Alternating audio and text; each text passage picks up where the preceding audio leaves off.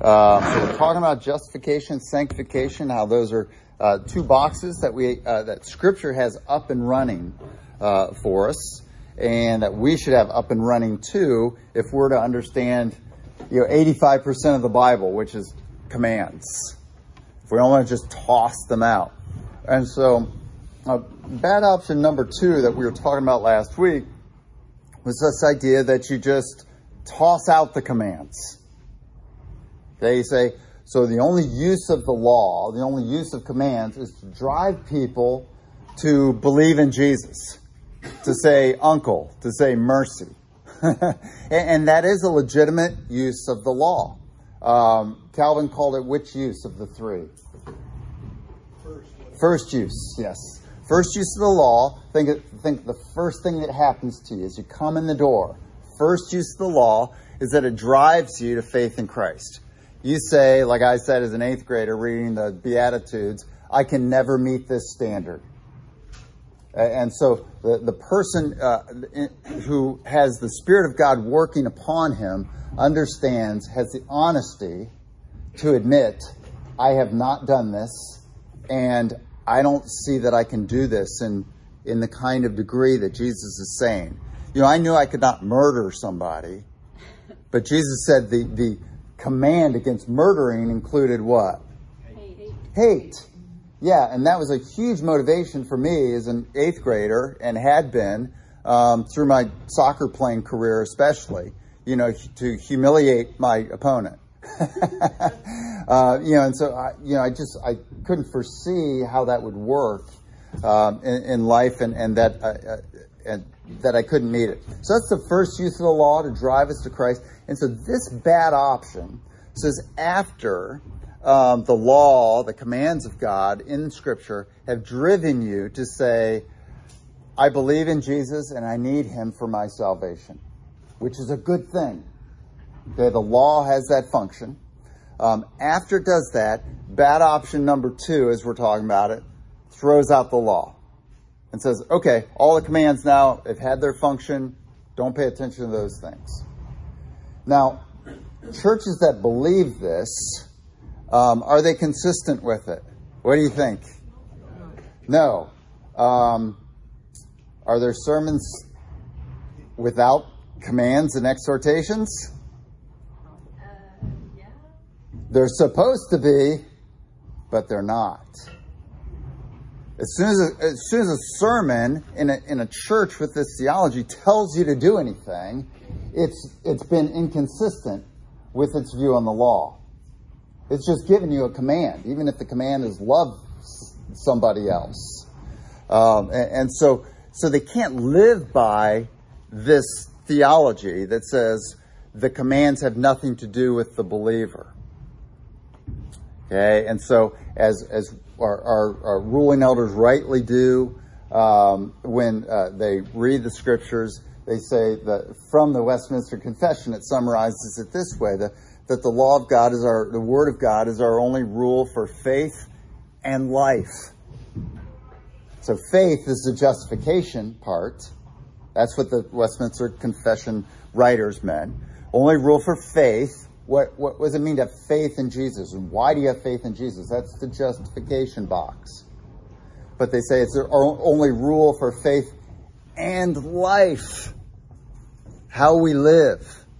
And those are the commands. And that is um, what, what use the law of the three um, did Calvin say that was? That the law, the commands, have a use to guide the Christian. Which, which number?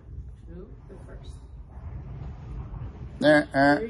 Yes. the first is to drive you to Christ. The second is to temper the nations. That's the law of God is written on everyone's heart. So no matter what atheism or Hinduism or whatever a person's grown up in, they know they shouldn't murder somebody.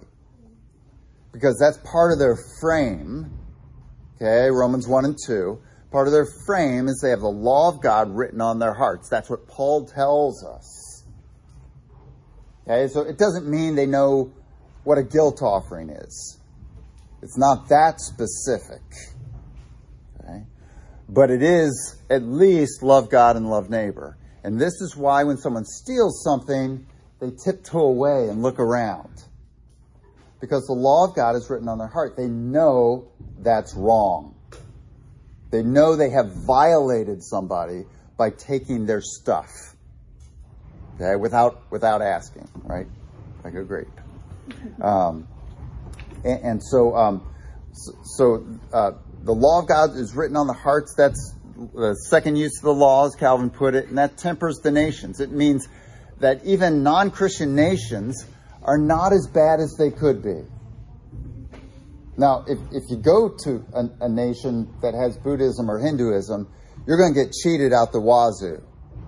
Okay, and, and you know, talk to somebody who's Indian, Pacific Indian or Chinese or whatever. They laugh about the fact that they've cheated somebody out of or that they convinced somebody, you know, in, in bartering that this was worth a lot. And, and they, they will make the sale and then laugh at the person they just sold the thing to. Uh, and that's true. I mean, talk to, talk to somebody who's been in those countries that, you know, that comes out very, and they're not, I mean, their, their conscience is just kind of seared in that kind of way. Um, but those countries are, are, they're not murdering people and, they're not uh, just a state of robbing everything. Okay. And that's the, uh, not murdering people all the time. Okay. Um, uh, so that's the second use of the law. The third use of the law is a guideline for the Christian. Okay, that's what Calvin called it. It's not in the Bible, the third, first, and second use, but it is three. Those are three um, ways that God in Scripture shows us His law is used. One is to drive us to Christ. Uh, two is, is it tempers the nations. It means the nations are not as bad. So Paul says a, a non believer's conscience bothers him when he does wrong. And a non believer's conscience pats him on the back when he does right. He says the conscience of, of the Gentile who has not the law of Moses accuses and approves of him. Um, and, and, so um, that's the, the, second use of the law. Third use of the law is that the law is for us. And so David says, Oh, how I love your law. It makes me wiser than my enemies. Um, and, and, he gives all these benefits of the, of the law. And this is God the Father treating us as sons that he loves, giving us rules and regulations for our own good. Not a rule or regulation so that we can experience something that would be great for us. A rule and regulation so that we go, we obey him into something that's really good for us. And so that we don't do something that would hurt us and hurt the people around us and damage our reputation. Um, and so that's why God gives us the law because he's a loving father who gives us um, a fence around our lives and says, no, no, no, no, go ahead, play inside the fence. Please play inside the fence and enjoy it. Okay, those are the positive commands of the law. We're playing inside the, the, the playground fence.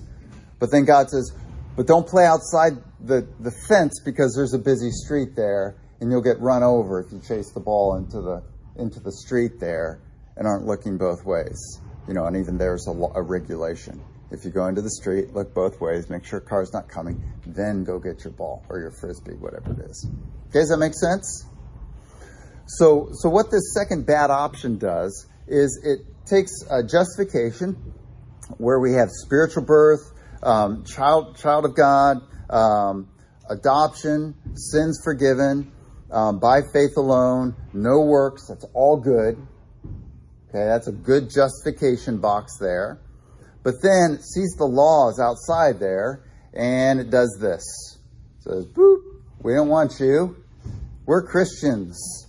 And so the only box um, there is, oh, you can't see the, the uh, border there, but there is a border there. That's a justification box. Um, oh, do you see it? Okay, great. It's just not on those. Great. So it's there. Um, so the Christian has only the justification box in this viewpoint. There's nowhere for the law. So if you're a Christian and you're wondering, should I have a couple of affairs at work while I'm married? you're without help. Right? We're being consistent with bad option two. You're without help. Don't cheat. Right? That's what that's what people in option two cheat with. They know it. They're not having two affairs at work, hopefully. Um, uh, they're remaining faithful to their uh, spouses. Um, so they cheat. They borrow capital from us, the two boxers. Or they go back to op- bad option one and they say, well, yeah, I shouldn't have an affair at work. And if I do, I've lost my salvation because they've got one box. Okay. And, and this is the argument that. By the way, there's King Vitaman. Go ahead. King Vitaman. Yes. Quaker. Uh, anyone remember Quisp? Yeah. Quisp. Yeah, they're still good. up, Oh, sorry. right? What's that? Yes, Quaker Oat squares are a thing. Did Yeah.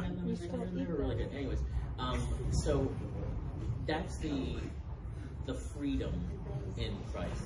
In, in quotes argument of, you know, we've been freed from the obligation to follow the laws, right? And In, in, in bad option number two. Yeah, yes. Yeah. despite the, I didn't come to destroy it, but I it. Right. So so let's let's pull up that a little bit. So Matthew is rightly saying in, in bad option number two. Um, so back here where we just got we, just have the justification box. In bad option number two, um, the claim is, but we're free in Christ. We don't have laws to obey. We're free. But then Scripture comes back and says, but if you do sin, What's your status in terms of being free? What's Paul talk about? You're you're you're in slavery. Uh, Jesus Jesus says that you know that he who does sin is a slave to sin. John eight. And so that viewpoint is anti-scriptural, anti-Jesus, and anti-Paul. Freedom is being inside the playground, surrounded in a busy city, surrounded by a 12 foot fence on all four sides, and you got tons of room. And you got jungle gyms, you got a, a, a kickball, kickball field, uh, you got a place to play soccer, football, smear the queer, whatever. That's right. I said that on purpose. It is back before the word got uh, uh, hijacked by the homosexual community. A, a queer was just a person who, who was a, a guy who wasn't tough. Yeah. Yes, that's right. I got this shirt. You know, I was supposed to run my marathon yesterday, and I, I, I couldn't do it. You know, so I, I didn't go because my uh, my knee still hurts. Um, but I, I raised money for St. Jude um, to to do that, and um, so I didn't lose any money because it was, it free since I raised money for St. Jude.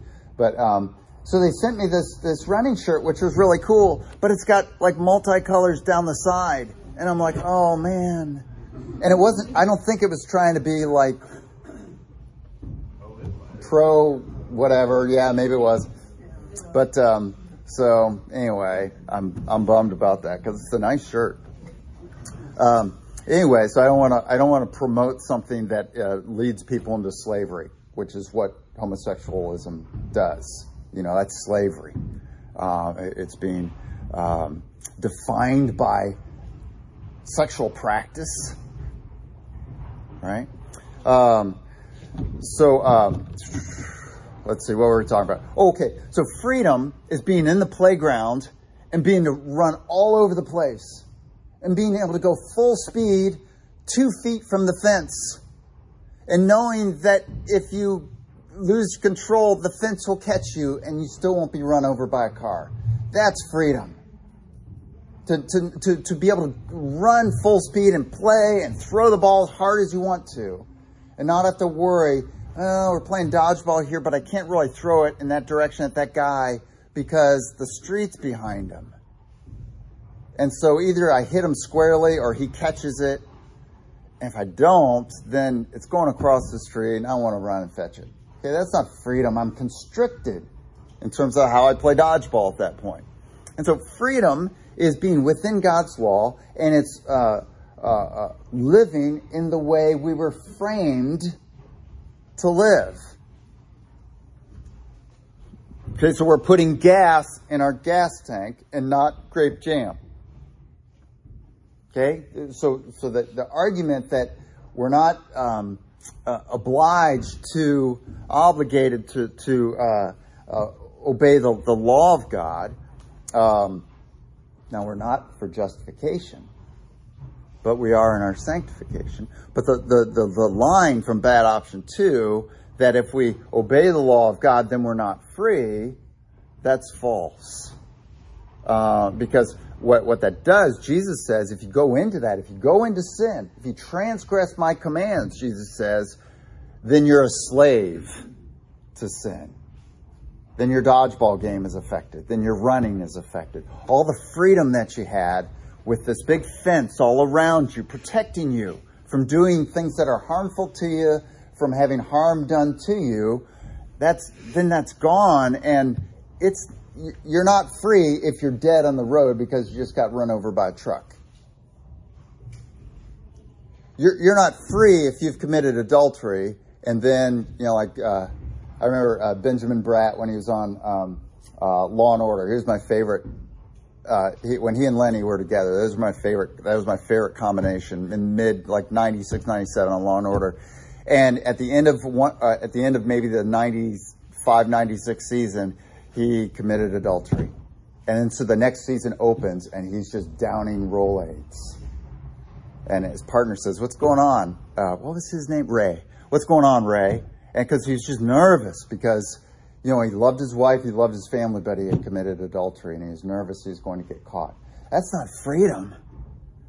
Freedom's being able to say, No, I haven't done that, and not having your conscience bother you. That's freedom if your conscience is bothering you, then you're not then you're not free. Uh, if you've done something that somebody could have seen, then you're nervous and you're not free. Um, you're always waiting for maybe somebody saw that and they're going to turn me in, and then my life's going to go to pot. Okay. Um, does that make sense? Okay, so so you're not free, you know, what, think about being on the other side of adultery. Okay, if you and your, your spouse are believers and you don't have the law of God to constrain you into what you were framed for, you were framed for faithfulness to one spouse until death. That's what you're framed for. And outside of that, things are going to go screwy in your head, in your psychology, in your, in your heart, in your mind um, and perhaps in your body as well.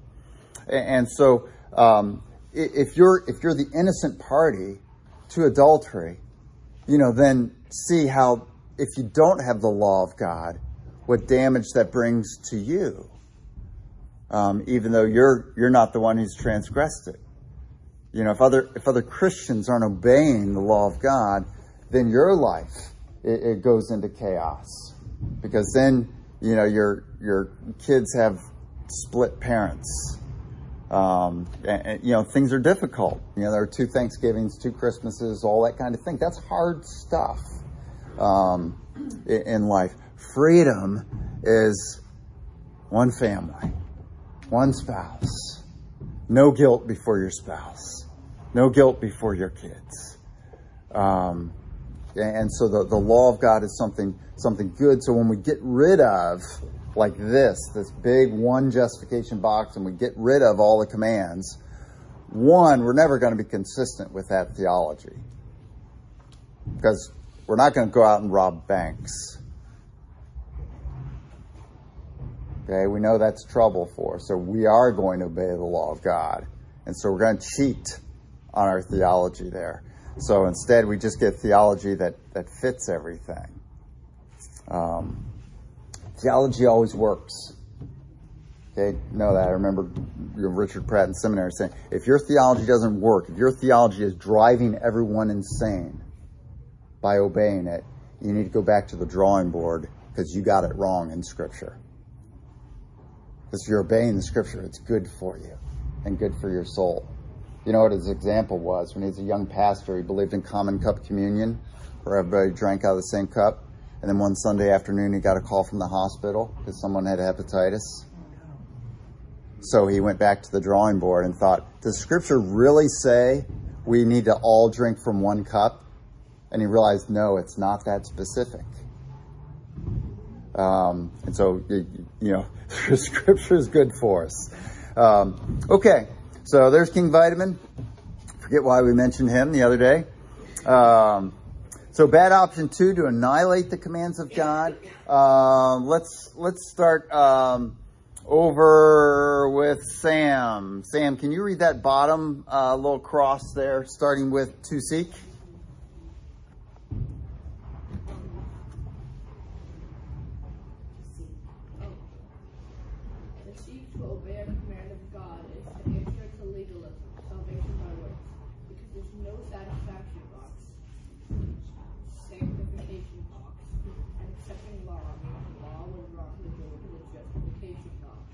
Okay, thank you. So that's the that's the wrong view.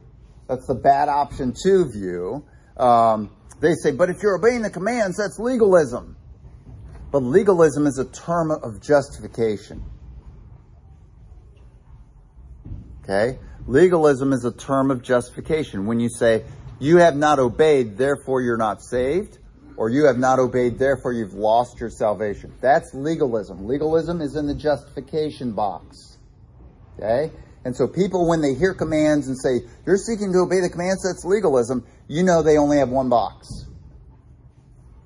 Okay? So don't worry about that, that, that, um, argument against you because they're saying commands, you know, if you're, they're saying you're putting the commands in our, our one box. And what's your response back to them in terms of our language here? You should have two boxes. No, I'm not putting that command in the justification box. And no, that's not legalism. That's me follow, following my loving Father who's told me how to live for my own good, out of love for me, He's told me how to live. Yeah, Matt. Or they just have never seen the full purpose of the law is to you're to be separate from the other nations around you. And yes. This is how yeah. So you have this this whole stream Matt uh, brings up to us, and, and he's right. This whole stream in Scripture of one of the reasons, one of the, the reasons and effects of obeying the commands of God is it makes us stand out from the world or be set apart from the world, which is what set apart word, what religious word is that? Holiness. Holiness. Yeah. We're set apart, uh, as Paul says, as stars shining in a dark universe. Okay, we stand out uh, and we, we give glory to God because the laws reflect God's character. So when we do the laws, that gives glory to God. We're showing the character of God in the world. Lights shining in the darkness is what Paul says, or, or what Jesus says, uh, you know, light in darkness, city on a hill, that kind of thing. Okay? Does that make sense, this argument, and why that's not True legalism is an accusation from somebody who has one box, a justification box, and they don't know what to do with commands, so they've knocked out all commands theoretically in their minds. Yeah, Matthew. So, uh, two things here. Um, one, this criticism of one box be two box assumes that whomever you're quote criticizing takes a structured approach to the relationship with God or the church, but there's a growing trend to have absolutely no structure. It's just how I feel. I don't need religion. It's just my friend Jesus. Yeah. So, like, how, I mean, that's a version of this. Okay, and that's what I was, at, you know, asking. Yeah. You know, is it still kind of fit into this critique? Yeah. Um, and if so, like, I'm assuming that I don't. If there was the argument it you couldn't really argue with someone like that anyways because they're not believing the Bible, and you know. Right. So I mean, how do you even begin to have a conversation with someone whose fundamental approach to Christianity is not something that works with your fundamental approach to Christianity? Yeah, I mean a simple answer that that you won't you won't uh, uh, um, you won't score the whole run on this, but maybe you know just get a single on this. You say, what do you do with all the commands in Scripture, especially those that like Jesus and Paul give in Scripture to Christian people in the churches? Ask that question. They won't have a good answer. You won't have time enough to explain it, but you want to stick that in their basket um, so that they will struggle with that and three, four years from now, maybe come up with something on that. And they may give you the wrong answer because they've been told something. Um, but but you want to say, wow, that's a lot of commands by Jesus that we're ignoring. I don't know. You know, do the Ben Franklin on them. Jesus is just love, so I mean. but um, I mean, also, I mean that really kind of highlights the, you know, the, the importance of the Holy Spirit because it does it requires not only a faith that is, you know, that's given by the Holy Spirit, but also a fundamental change, philosophical fundamental change as well. Just, also, I don't think four in Roman numerals is four lines; it's IV. Also, the Hebrews. ah, that's funny. I, I, it just, I just picked up. I guess those aren't the real Ten Commandments. It's possible, I don't know why Abraham would be using Roman numerals. I'm sorry, Moses. Yeah. Yes. Or QR codes. Yep. There we go. Okay, so so the accusation of legalism means somebody has put the law in the justification box. Okay. But if you put the law in the sanctification box, there's no legalism because you're not losing your justification. You're not even there. Okay. Okay, um, so there they are. They, they, you know, that's the, the legalism thing is putting law. They're saying you're putting law in the justification box, and you shouldn't do that. And you say, I agree, we shouldn't put law in the justification box, but you know, and this won't make any sense to them. But somehow you're going to explain to them, you put law in the sanctification box. There are two boxes, and that's what we do with the commands of God, so that we're not throwing out 85% of Scripture. And say that to them help them to realize that they're throwing out scripture and disrespecting God. They don't mean to, but they are. Um, as as the uh, writer of Samuel says, despising me. That's what God says in First and Second Samuel when people disobey His commands. He says, "You're despising me." What He says to Eli. You've despised me uh, because His law. You know, if if you you know tell tell your child to do something and he or she doesn't do it you know there's an aspect of despising and not respecting. Um, okay. So we don't uh, we don't put the commands in the justification box. Um, the problem there is one box. There's no sanctification box. Okay we're, we're off to another bad option. Ready um, so our bad option, can you read this, uh, Reagan? Bad option three, no sanctification box, and And Mike. Ambiguous, vague commands to keep. Okay. Um, now this is not, we're not talking about commands from the Bible. Okay. Um, who can think what I'm what I'm getting at here, or if you've been out in evangelicalism, you know the commands of evangelicalism that aren't in the Bible, which we would call binding your conscience commands. No dancing. No dancing, recycle. What's that? Smoking, drinking. Yeah, no smoking, no drinking. Hair short. Yeah. Okay. Well, there can be an argument for that in in uh, 1 Corinthians 11, and so that and that's low on the cone. Um, we do we do have the, the pictures of Jesus with long hair, but we don't know that he did. Yeah. Um, but that's uh, that's certainly something to live by grace with. But yeah, uh, so um, now if you're a good evangelical, what are the commands you need to do to be a good Christian? Now that's we we've named legalism commands. If you've been from a legalistic Baptist background, those are the commands you've you've heard. You know, no drinking, no smoking, no dancing, uh, no no playing cards. That's, that's the Baptist. Yeah. So legalistic Baptist. If you're if broadly evangelical, how do you be a good Christian? Yeah, Bill. Isn't it that they just say love? Let's just all surround ourselves with love, be loving to everybody, loving Okay, I'll put that in liberalism. Oh, Okay, liberalism does that. Theological liberalism. Let's just love everybody, and so let's have a gay pastor. Love is love. Yeah. Go to Like, um, evangelism to the point of you have to win, you have to win souls. Okay, so that that could be something there that that, that with uh, some kind of view of evangelism. Now we do have the command to make disciples.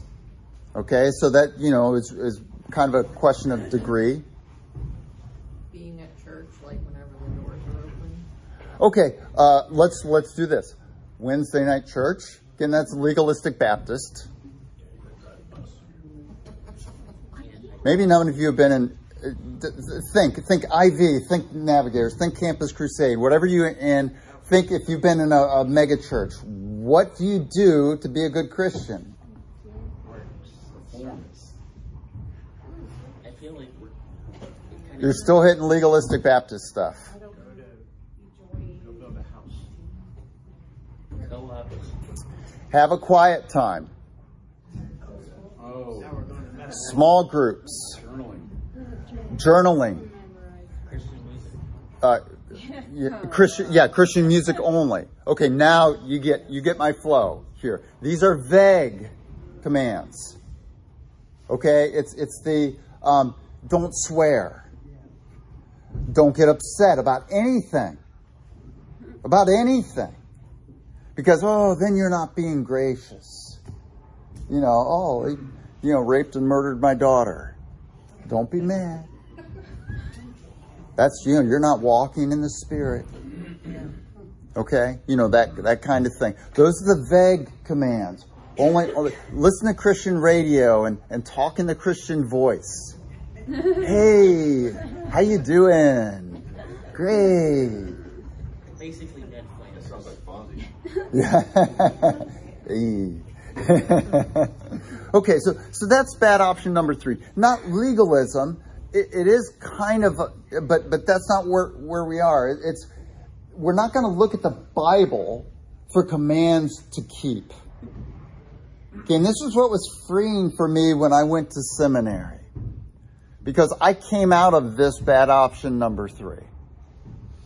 Okay, and, and, and there are great things in Campus Crusade and IV and, and Navigators and, and uh, broadly evangelical churches. You're not going to be devoid of things that will help you in those places. I have things that have benefited greatly from my 10 years in Campus Crusade, or Cru, as they came to be known after we left. Um, but um, we came, I came, came into the Reformation world of Reformation theology, and I learned there's something solid to do, and it has nothing to do with my justification. And God loves me, and so He wrote it down so I can do it. Honor your mother and father. Okay? Okay, I need to adjust the way I'm treating mom and dad right now. This is something real in my life. Okay? But in vague evangelicalism, it was, you know, if mom and dad say something and it doesn't help you love Jesus more, ignore them. Don't worry about the way you're treating them or talking to them. Okay? Or, um, you know, God's going to provide for you. So you've heard this story before. Betsy's brother was in, in a, a youth group in his 20s, or a, you know, a singles group in his 20s, and they went to Kings Island or Cedar Point. Crusade. Okay, oh, okay. Uh, and, and so um, this this uh, uh, girl came to the, the, the sharing time of what uh, good had gone on, and she shared she was so grateful because you know, she was down and she couldn't pay her rent and that um, somebody had left their wallet in the roller coaster. And so now God had provided for her. Okay? So that's evangelical vague, um, uh, vague, ambiguous commands there. God will provide for you. Without, you shall not steal. Okay? You shall not steal is in this book. And that's a sanctification command for us. So we find the wallet, we go to the Kings Island, you know, uh, information booth, and we say, I found this. And they can make an announcement or, or just have it there so somebody can come and get their credit card and driver's license and, and cash. Yeah, Randy. So I did notice that it had seven hundred and twenty dollars in it. In. That's right. uh, so, so when you're out there in vagueness, God will, you know, pray. You know, if you have a need, pray. That's that's kind of in this vague evangelical stuff. God will provide for you, um, and and so you just you ignore the commands of God and and you uh, go forward with these kind of vague things. God will provide for. It. I prayed and He provided. Isn't that great? Yeah. So that, and that's basically what I was going to ask, not to, to minimize the, the Holy Spirit's, you know, effects, but it's the idea of like, I feel God leading me towards this. Yes. Like, I, Yeah, the I feel God leading me, what that does is it jumps the commands of God. Okay, and it's the charismatic version of the broadly evangelical, uh, vague, ambiguous commands. It's what you feel you want to do, that must be God's leading. Isn't that, wouldn't that be great? Were it not for my sin nature making me feel like I want to do something sinful. it makes sense because you've invited Jesus in, into your heart, and so when anything in there, He can also give you feelings. Yes. And so sometimes it's, it, and so it's a lack of distinguishing your feelings, which can come from a desire to be uh, loyal to God, or can come from your sin nature, which still resides in you. And how do you tell the difference between whether a feeling is uh, something from uh, from God or from your sin nature? Judge it against the Bible. Your only guide for life. So you bring it up against this rule, or like a ruler. You say, I think that's nine inches. Let me get out my ruler. And you measure it and you say, it is nine inches. You say, I think God is, you know, wants me to do this. He wants me to, to shut my mouth and not be a smart aleck to my mom. I think God wants me to do this. And I check that against scripture and it says, honor your mother and father. I say, okay, I'll shut my mouth. Okay, and, and, and so we, we check what we're going to do against Scripture. Though my sin nature says, Mom, you're always nagging me. Shut up. Okay, that's what my sin nature says. Right? Um, okay. Um, Come out of our mouth. what's that? We would be toothless if it came out of our mouth. Okay, so this is also an inconsistent position. Um, and here's here's what it says. Um, and so, uh, Harrison, can you do this big long one? Can you read that? It's kind of small.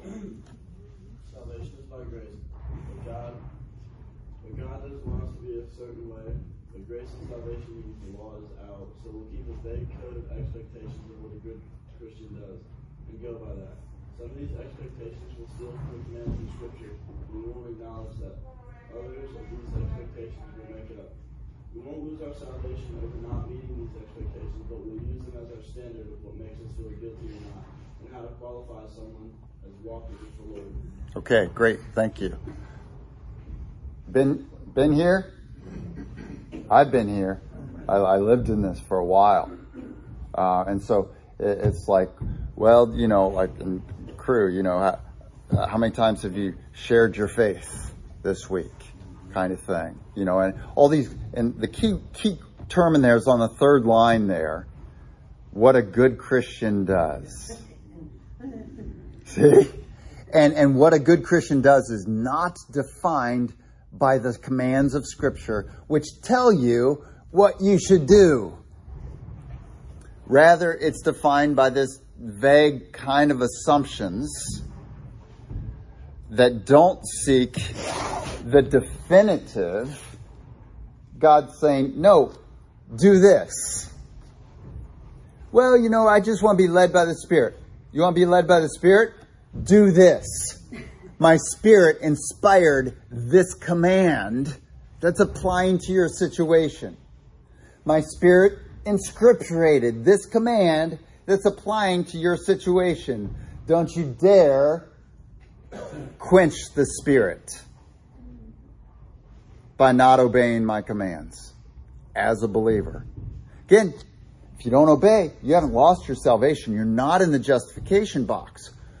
But if you disobey the command, sanctification box, how set apart have you been in that particular thing if you have disobeyed the command? Not at all. You haven't set yourself apart. You've just acted like the world. Okay, and the sanctification box are the commands here. And so, what being a good Christian, I don't use this term specifically, and you will never hear it. You can listen back, you know, in all my sermons of all, you know, all, what did I say last week?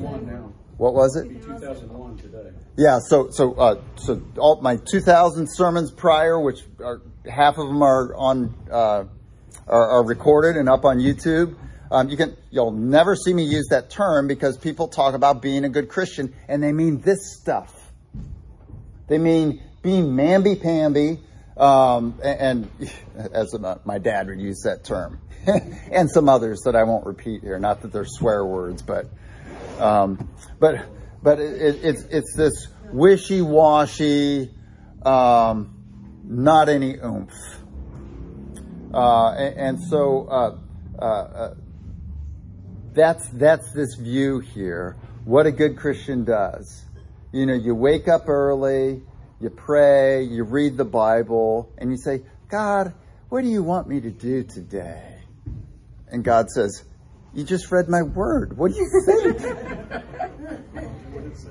do what it says. Yes. You sound like James. Um, this kind of dovetail into that, like seeing your face in a mirror and walking away and forgetting what you look like? Yeah, and so talk to us about that. I wasn't going there, but absolutely that's what that is. So it's, it's James in James chapter 1, verses 18 through 25. James says, don't, don't be a, so James is talking to, um, what's the ethnic background of the people James is talking to? Do you remember? Jewish. Jewish, but they were believers in Jesus. And uh, what was one of their big problems in their church in Antioch as they were receiving um, these disenfranchised people who had fled from Jerusalem in the Stephen persecution? So, what's a problem then that arises in this church in Antioch that James writes to in the Epistle of James? treating the, uh, the Jewish other people better. Yeah, treating the, the, the, poor Jewish Christians who had come out of Jerusalem, who had left their furniture and their, their goods and their businesses behind. The, the problem was that the Christians in the Antioch church who were established weren't treating the poor Christians well. And James knew he could rely on the Old Testament, which says there should be no poor covenant people not being taken care of by the covenant people. That's Old Testament. In the promised land, among the covenant people, if someone's poor, you allow them to sell their property, you buy it from them for a fair price so they can buy um, so they can uh, buy what they need, and then you give them back the property at the Jubilee year.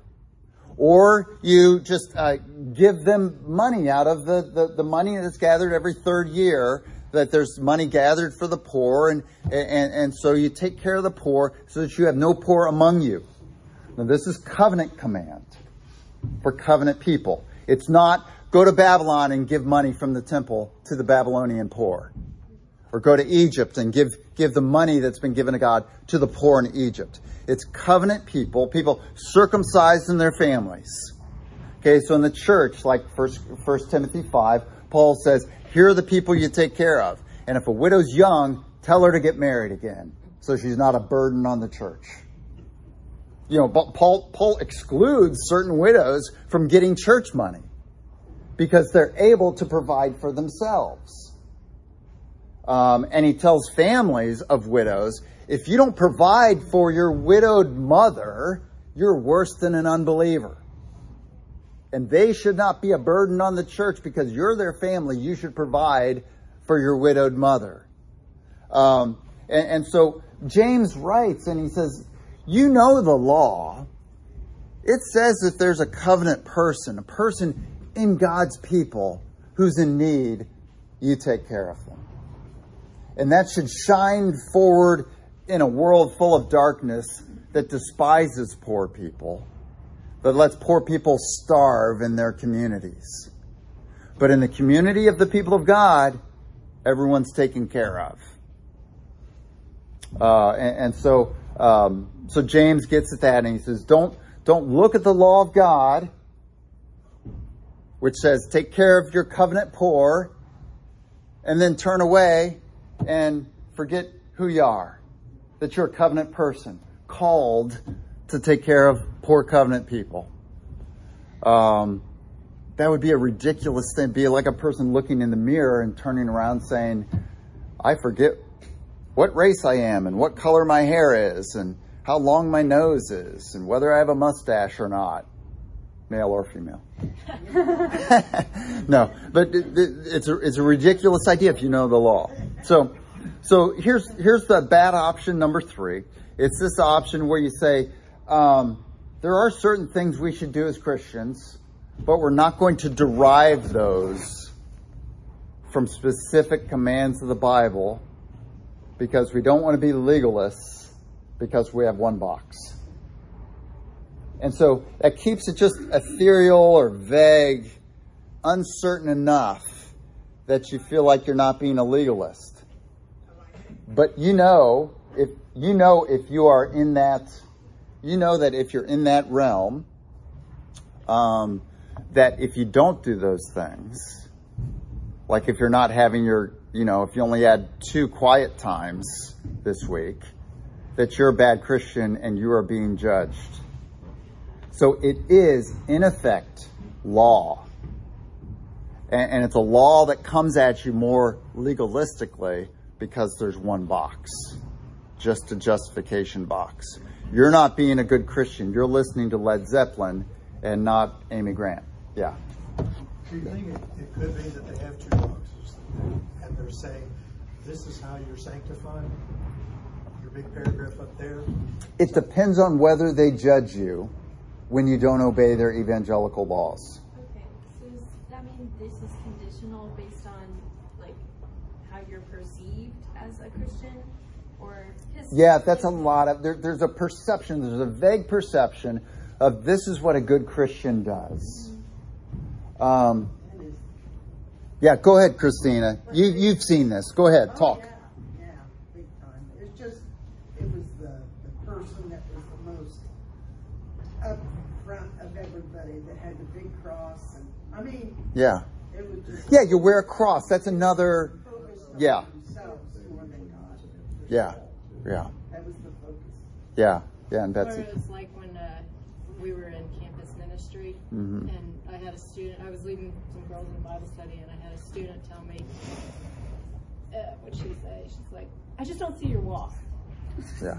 So you have a, you have a walk with Christ, and def- that walk with Christ is defined by things like how long are your quiet times, what's your prayer life like, how much are you sharing the gospel, um, what's your voice sound like, do you ever get mad at anybody? Did David ever get mad at anyone?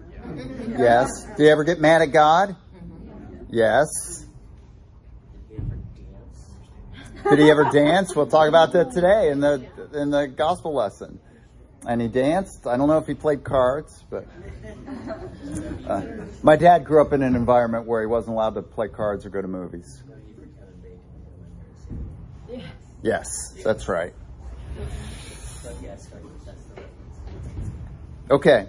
Um, yeah, Jim. I was just thinking, looking back at our evangelical background, when we were stuck in the churches, it's, it, there's like a control mechanism just as it was.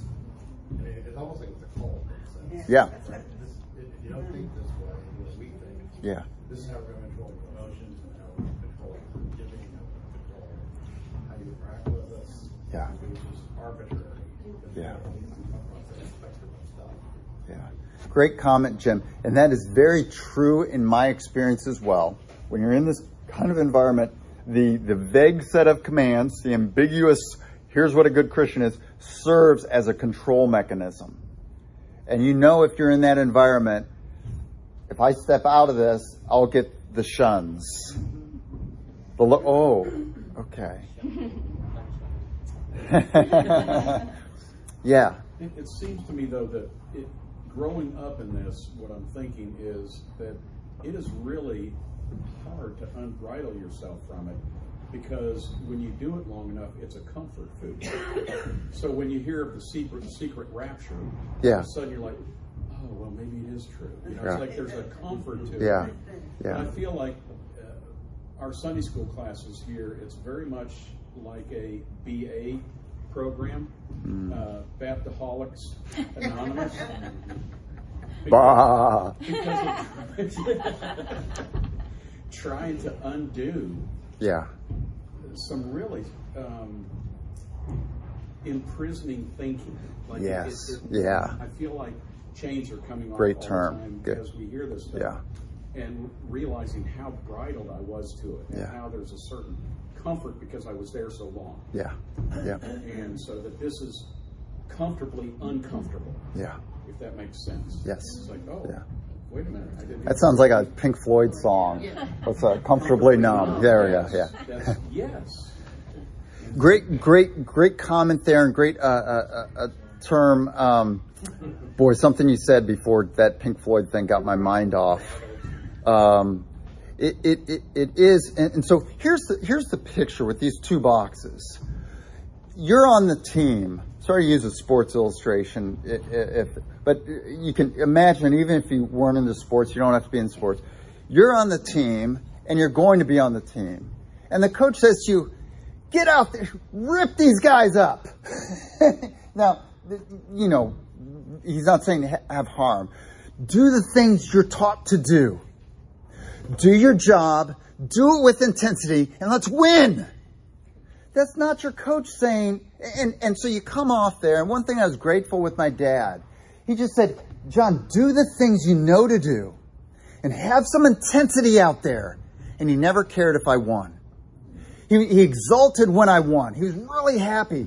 But he never, he was just never, and I saw it in his face, and I saw it in his, in his, his or I heard it in his voice. He was never disappointed if we lost. If, you know, cause we, if you put it out there, he was like, man, that was great. Boy, but those guys were good, weren't they? And, and that's what God's saying to us in the second box. He's like, You're my son. You're on my team. You're always going to be on my team. Now, I want you to thrive. It's fun to win. It's fun to win in life. Now, here's how you do it go for it. Don't mess around with looking at somebody with lustful eyes. Don't, that's fire. That's death. Don't do it. But when you do, this is the comforting father that says, Yep, you blew it there. But let's get it next time, right? Did you see how? Did you see how that brought you all kinds of um, trouble in your conscience? You know, or, or you know, John, when when you you know uh, things I regret in my I have three plays I regret in my soccer career, and they were always they were three of the same thing. You know, sometimes when you're like that far from the goal, and you're on offense, and the ball pops up, and it's here if you kick it, you're going to kick it over the goalpost. And if you wait too long, a defender is going to come and block it. And so you've got to you've got to decide how how long before I kick that thing. And and the higher and the, what's that? Yeah, and the and the, the higher you kick it, the less speed you have on it. And there were three times when it mattered. One may have cost us, a, a, you know, going forward in the playoffs where I was in that situation and I just, I, I, I went too soon. I, I choked. I was nervous. Uh, I was like, I gotta kick this. I gotta kick this. You know, but, but my dad talked to me about that. You know, so that, so the next time that happened, I could say, you know what? If I kick it too high, it's either going to go over or there's not going to be enough speed on it. And so I gotta exercise self-control let the ball come down a little bit further, and then I can place it, you know, where the where the goal is not, because you're that you're that close. But that's that's the thing when you when you do something wrong, you know, you, you come back and, and you learn from that thing that you've done wrong. Yeah, that didn't go well for me when I did it when I did it the wrong way. Um, I, I recognize that the wrong way. So that's what the that's what the two boxes are for us. And and and, we're on the team, and the sanctification box is is the coach instructing us. And and God is not yelling at us from the sideline, just putting us down. He's calling us over. One of the best coaches I had was my junior year. I was playing JV basketball as a junior, but he, he, he instructed us. You know, we do something wrong. There were five of us who were juniors who were playing JV because we knew we wouldn't play if we were on the varsity. And we wanted to learn basketball. And we had this coach and he instructed us. And he'd come over and say, John, when that happens, you got to fake down before you pass it up. You know, and, and he was on our side. And, and we loved him. We didn't feel, we, we felt like, hey, he's seeking my success. And this is what God's doing with the commands. He's seeking our success. He's not saying, boy, you've really blown it. Man, I wish, you know, I had some coaches like that too. You know, boy, if they were just more like me. Those coaches said, does that make sense to you? Um, okay. So, um, Can you see if- one comment? yeah. Concerning uh, when the evangelical or the Baptist church would say, okay, you can't lose your salvation, but you're losing your rewards. You're not going to have any crowns to place at the feet of Jesus. Yeah, it, that's it's so framed in a guilt kind of way, um, and, and so it's it's it's just it's out of the spirit of things. Um, certainly, as we obey, reward. Um, but uh, but that we don't we don't see scripture in that kind of framework speaking to us and kind of that that that's really It seemed like works manipulation. it, yes yeah that's a, that's we a need to good build this yeah big church. Yeah. And if you're, you, you can get rewards from it. We're not going to pay you, but God's going to pay you. Yeah, yeah, and, and there's the motivation. Yeah, we big big church there. It's it's not, you know, yeah, that was tough, man. What, what, what do you think about this and helping you? But yeah, Matthew, and then we'll we'll break. Okay, quick. Does he want to go? Yeah, he does. Go ahead. Uh, whitewashed tombs, Yeah, whitewashed tombs. Yeah, yep. look good on the outside. It is, and so there's there's a veneer. I'm the good Christian, but inside, in terms of obeying the things God actually said to do, it's not being done. Okay, Matthew. Okay, all right. Let's uh, let's pray. Father, we thank you, um, and we pray that you would now focus us well on you and, and rejoice that you love us, that you've justified us through our faith in in your Son Jesus, and you've done that because you um, predestined us before the uh, creation of the world.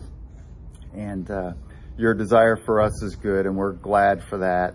Um, help us to focus on you, that we worship you well, and help us uh, help us to welcome well those who are coming in these doors. And we pray that in Christ's name, Amen. Um, since things are chaotic out there, um, number of you go out and just see if there's anyone looking for the church and make sure they find their way in.